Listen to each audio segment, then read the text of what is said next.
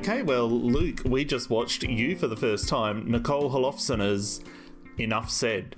We did. And uh, I'm excited. I love this movie and I'd like to know what you think of it. I liked it with I had some problems with it.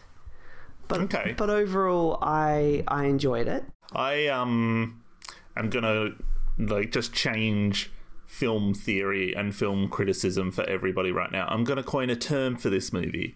I'm gonna ca- call it adult cute. Yeah, I think that kind of says it. But I mean, hasn't Jennifer Aniston and Sandra Bullock been doing adult cute for years? Well, I, th- I feel like this is, and it's the same with uh, the majority of her movies I've seen. I, I mean, I don't know. This is the reputation that she has. I've seen Friends with Money, Enough Said, and The Land of Steady Habits, uh, which is her latest kind of directing effort. Um, and they all have a very similar kind of feel of being quite adult in nature, a little aimless, maybe and I, I just really like the way that she makes films and i really like the performances that she gets from her actors The performances were great. That was what I, I, think that was what made the movie likable. What made me would what would make me recommend the movie more so than the script. I really liked the first thirty or forty minutes of the film where it wasn't as governed by a plot, but then I think once she meets, once she works out that her client is also Albert's ex-wife, then it goes into formula and it follows that formula and you essentially know exactly where you're going from that point on but up until then i really liked it. I liked how they met. I liked how it set up her life just her and him and their chemistry. I especially loved him in this movie and i haven't really seen him and i come to this movie obviously without any of the sopranos context that everybody else would know him from. And he was gorgeous and actually there's um there's a scene early on where they meet and he does a double take of her and it's just such a beautiful beautiful moment of acting and i actually thought he was the only nice person genuinely likable person in the film everyone else was I don't know. I don't know. It was very negative. I had a very negative view of everybody her clients, the children. Even she was kind of written dumb. Once she found out who the ex wife was, she's just made really silly choices. I think in the films of hers that i've seen that and she's a writer director so she writes these scripts in the films of hers that i've seen it's a pretty common theme to have uh, an adult make bad decisions, make poor decisions, make decisions that reflect badly on them. Um, I think it's Ben Mendelsohn in the Land of Steady Habits, and you know he he smokes weed and you know goes about dealing with his life, has bad altercations with his ex-wife, and so I think it's a running theme throughout the majority of her movies but I think it works. And I think the reason that works for me is because I buy the improbable coincidence in this movie, which is that she would be dating the ex husband of a client and that she would become friends with that client. Can I just say about that? Would she not have mentioned his name? And Albert's not an, uh, you know a, a very common name, and it would have at least led to the oh, where's your Albert live, or what's you know it would have they would have worked it out. So it relies on the very improbable thing that these women have been spending hours talking about this person, and they're both just referring to him as the flabby guy she's dating. And if that is true, then that doesn't say very much about either one of them as people.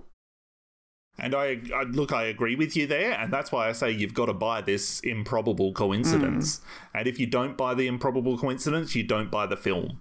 I guess the film has a bit of an indie vibe, and I didn't expect it to have the kind of formula I would expect to see in a mainstream romantic comedy.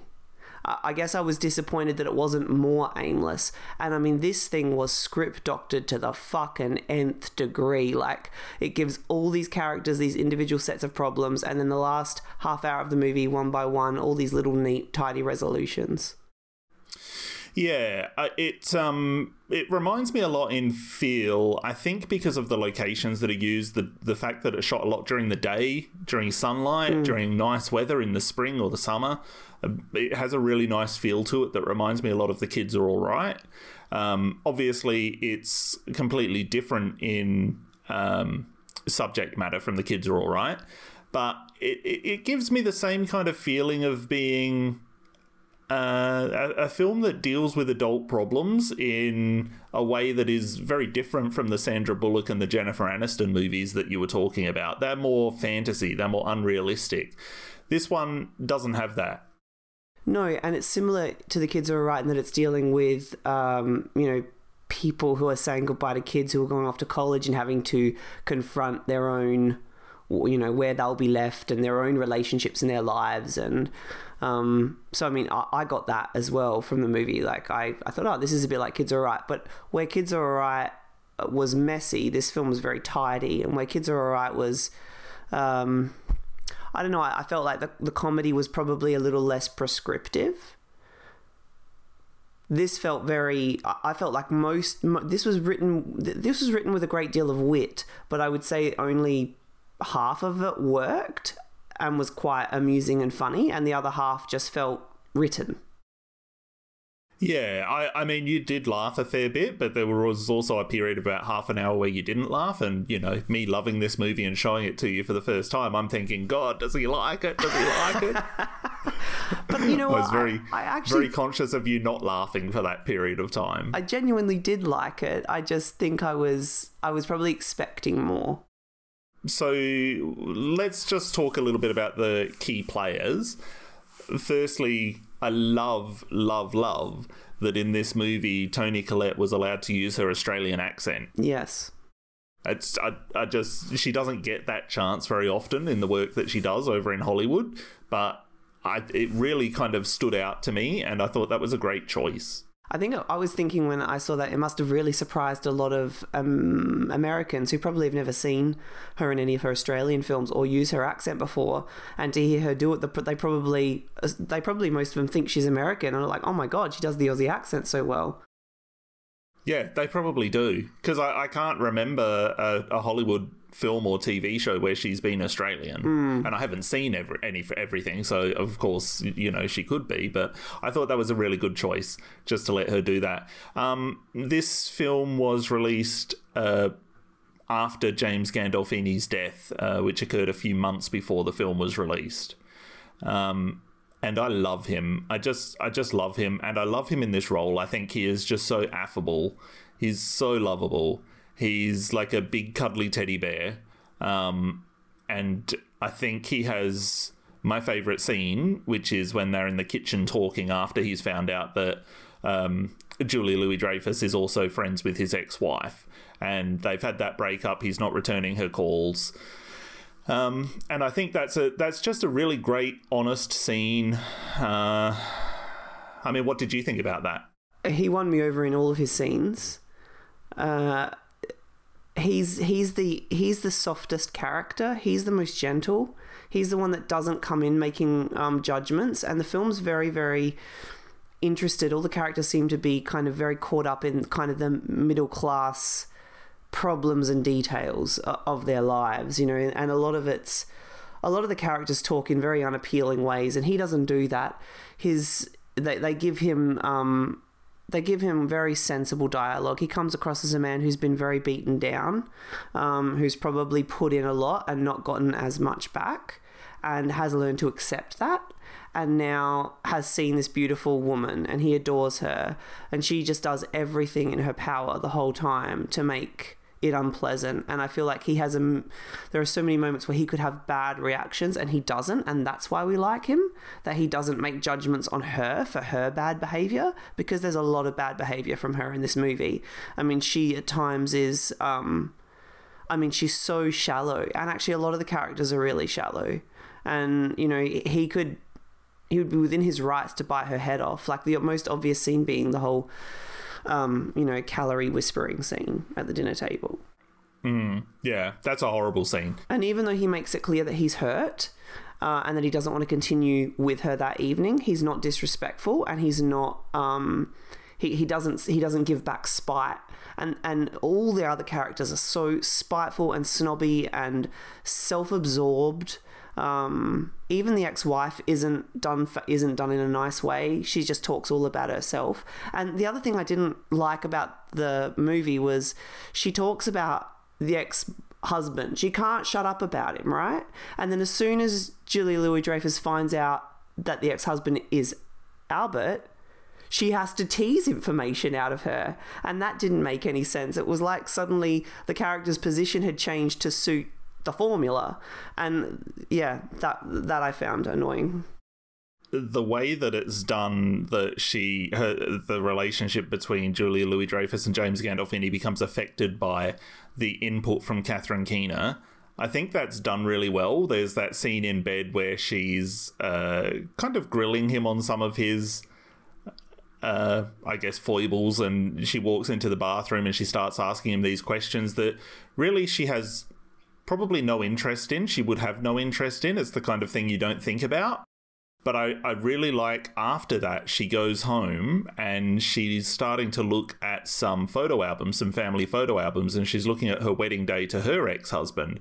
And she says, I'm just trying to think of if I knew the things on that day that would later annoy me. And I think that's such an interesting idea. Yeah.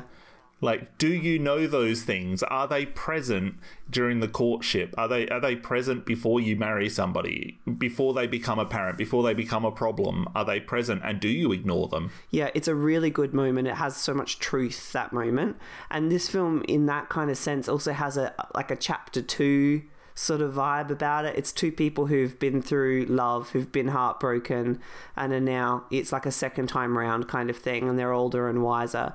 And obviously, it's scarier to take risks when you're older. And we do do all of those things. You know, we we think that we found something perfect. It turns out not to work out. So then we're second guessing and reevaluating ourselves. And I think it's very frustrating to watch this person fight against her own instincts to connect with this man because she's caught up in, in, in all this neuroses about you know because she's getting the influence from this other woman and it's awful to watch somebody kind of very kind of you know spoil something for themselves and you know that's that that scene's beautiful actually the one you're talking about in the kitchen because that's where he says you what about protecting us hmm. and she says i didn't protect us and those are some lovely lines there yeah and it, it's a real conversation when he says stuff like you know what you should have done you just didn't do it um, and you know, even the point where he says, "You broke my heart."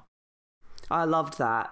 There's there's a lot of really tender moments in that scene, and there's a lot of really tender moments throughout the movie, and that's yeah. part of the reason that I love it because uh, during those scenes where you feel like these characters are real and they're being honest, I think this film does it as well as anything.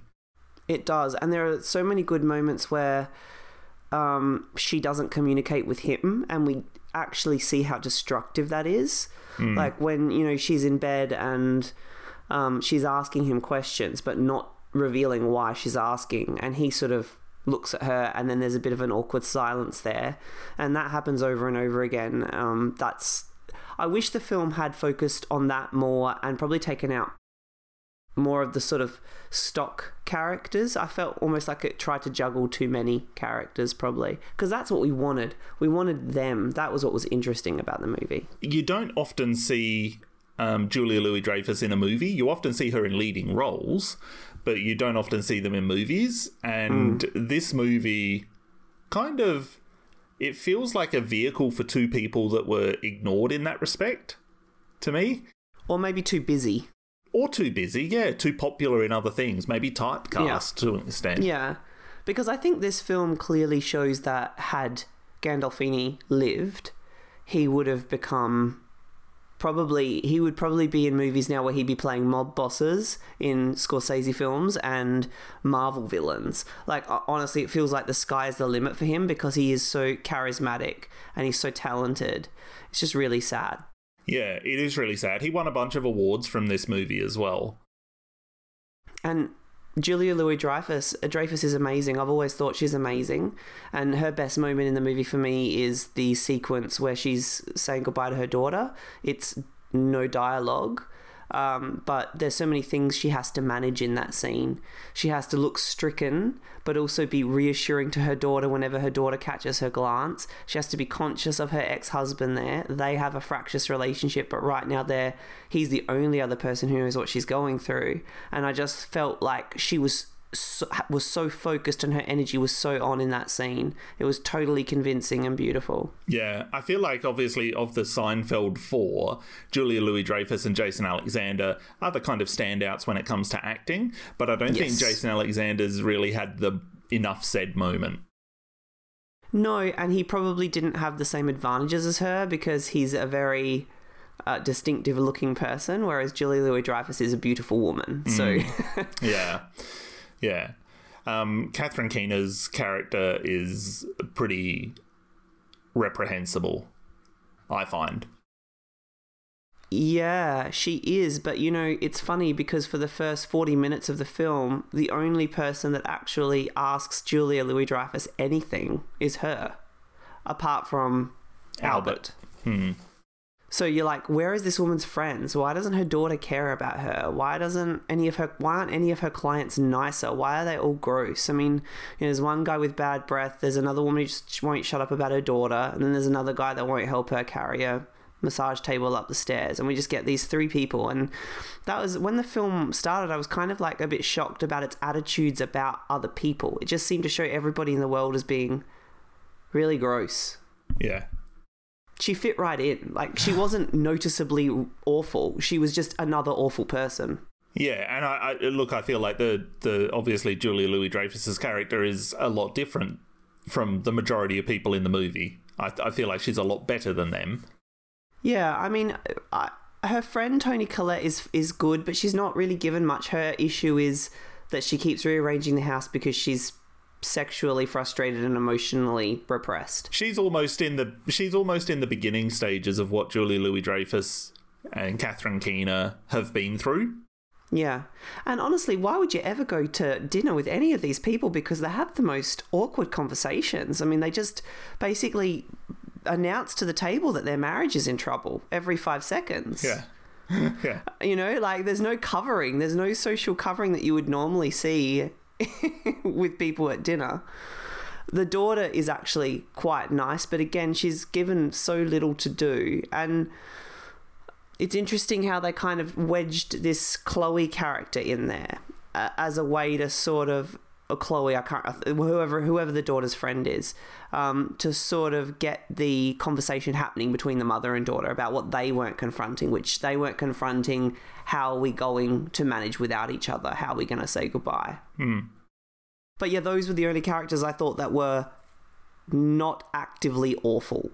Yeah, yeah, fair enough. I and I, I, I would agree with that. I think I think more so than awful. I think that the majority of characters are, um, as you say, there is a bit of negativity to them, but at the same time, a lot of them are kind of struggling to find the positives in their situation, and that's understandable that it would come from that point.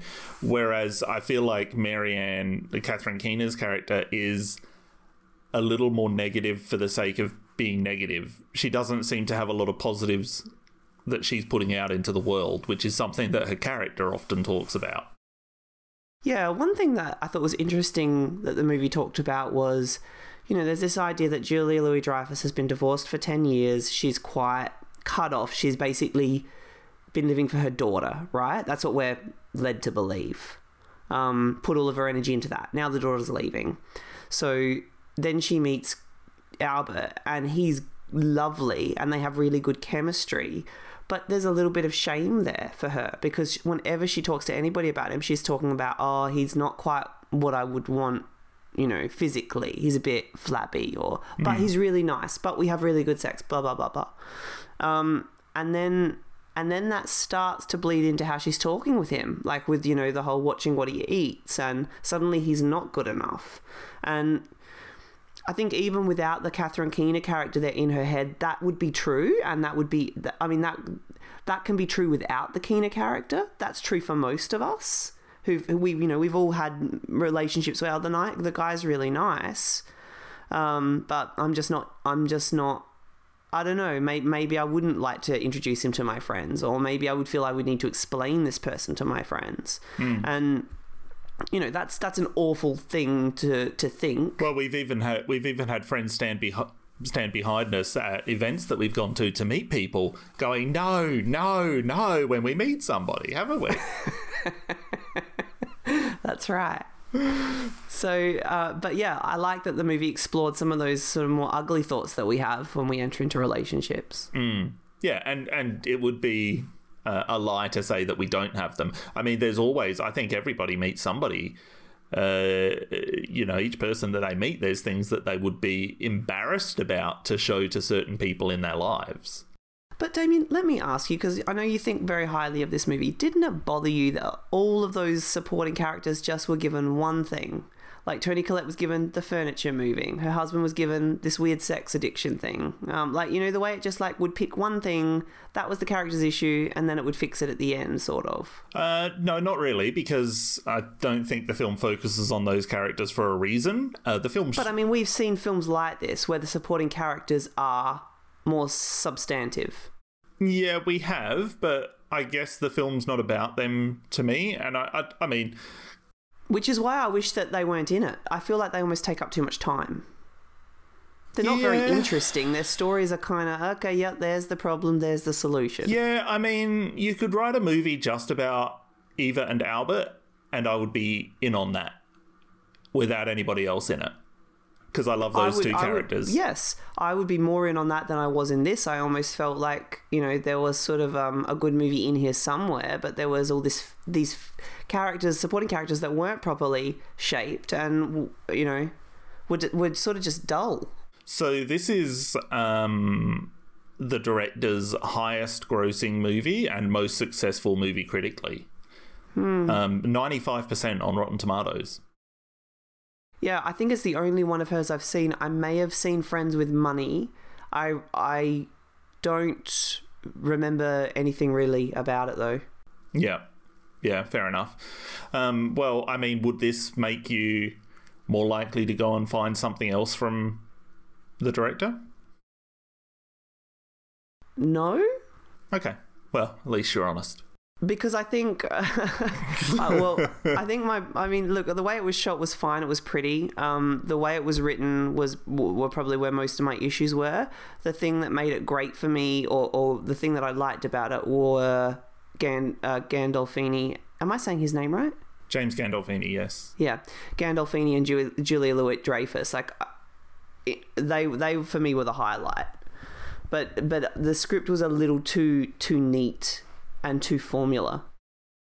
Um, I think maybe I just re- really like kind of sunny, happy um, films about adulthood set in California. I mean, have you ever seen like We Bought a Zoo I, I don't know if I ever did watch that. or uh, like how would how would this rate to you next to something like Little Miss Sunshine? Or as good as it gets? Uh, I think I, I've always thought of Enough Said as being a little bit lightweight. Um, and I think that holds true after this viewing as well. But I think it's got a likability to it that um, just kind of puts it up there. You, as I said, you don't see those two actors in a lot of movies, so that's a credit to it. I, I don't think you see adults talk as honestly in certain scenes in romantic films and in comedies as you do in Enough Said. Um, so that's a credit to it. And I think that the performances from the the two main actors, I think, are excellent. I think Julie Louis Dreyfus, her little quirks and odd mannerisms work so well for that character. Um, And as I said, James Gandolfini, you just you just love. Um, and like I said, I'd be on board with a movie just about those two. Uh, Yeah. So yeah, I, I think it's a bit lightweight compared to something like As Good as It Gets, which deals with bigger topics. Um, but uh, that said, I, I still think Enough Said is a really excellent movie. And this came out sort of in that period where, you know, these indie films were coming up. People like Lisa Cholodenko and this filmmaker. And, um, you know, we were getting these sorts of kind of hybrid comedy drama type movies. Yes, yeah, And look, I, I would, I'm going to give it, I would give this film probably three or three and a half out of five. So I'm to, like, I'm more in the camp of like than dislike. yeah. It's it's by no means a perfect movie, um, but it's a I would have liked more mess. I would have liked the character. Sometimes I felt like the characters were locked into getting the plot to where it needed to go rather than just being allowed to be free. And when it first started, it had that quality. And then I feel like it got more and more myopic. Well, I mean, look, I give this film four out of five. Yeah, I think that's completely reasonable. Like, I don't, I, I, I think it's a good movie. And it might have just been that it was, you know, this particular one didn't speak as loudly to me. But you know, I I would have I probably like Little Miss Sunshine more than you. Yeah. And really, it's you know it's Six of one, half a dozen of the other. yeah, it really is. It's just going to be whichever one for whatever reason. The nice thing about these movies that is that there's one author, and I think that's Yeah. you know Yeah. that is so refreshing to see a movie like this. Did you ever see Can You Ever Forgive Me? No, but that's another kind of yeah, like that's sort of almost like a a neo independent dramedy, right? Like it came out decades after those kinds of movies were being made. Yeah, I mean, she she um, sorry, Nicole Holofcener wrote "Can You Ever Forgive Me" and was nominated for the Academy Award for it. Ah, okay. Well, that I would probably be interested to see. And she's co-written the new Ridley Scott film Well, uh, you know, hey, good luck with, that because he with- needs all the help he can get. It's like you're combining Enough Said and Good Will Hunting and giving it to Ridley Scott for some unknown reason. But I'm I'm super glad I saw it. Do you know mostly why? Because it really, really made me love James Gandolfini, and I've never seen Sopranos. If I had not seen this, I probably wouldn't have seen him do anything kind of you know real meaty. And I just loved him. I loved watching him. I loved their relationship. It was beautiful. yeah, you could fall in love with James Gandolfini. Uh, You could fall in love with Albert. Well, he was perfectly cast because he doesn't look like, you know, Liam Hemsworth, but he has something about him that is appealing, that is sexy. And so he was just right for that role. Yeah, absolutely. Well, I reckon that's um, enough said about enough said. Alrighty. Leave it there. Thank you. I'll see you later.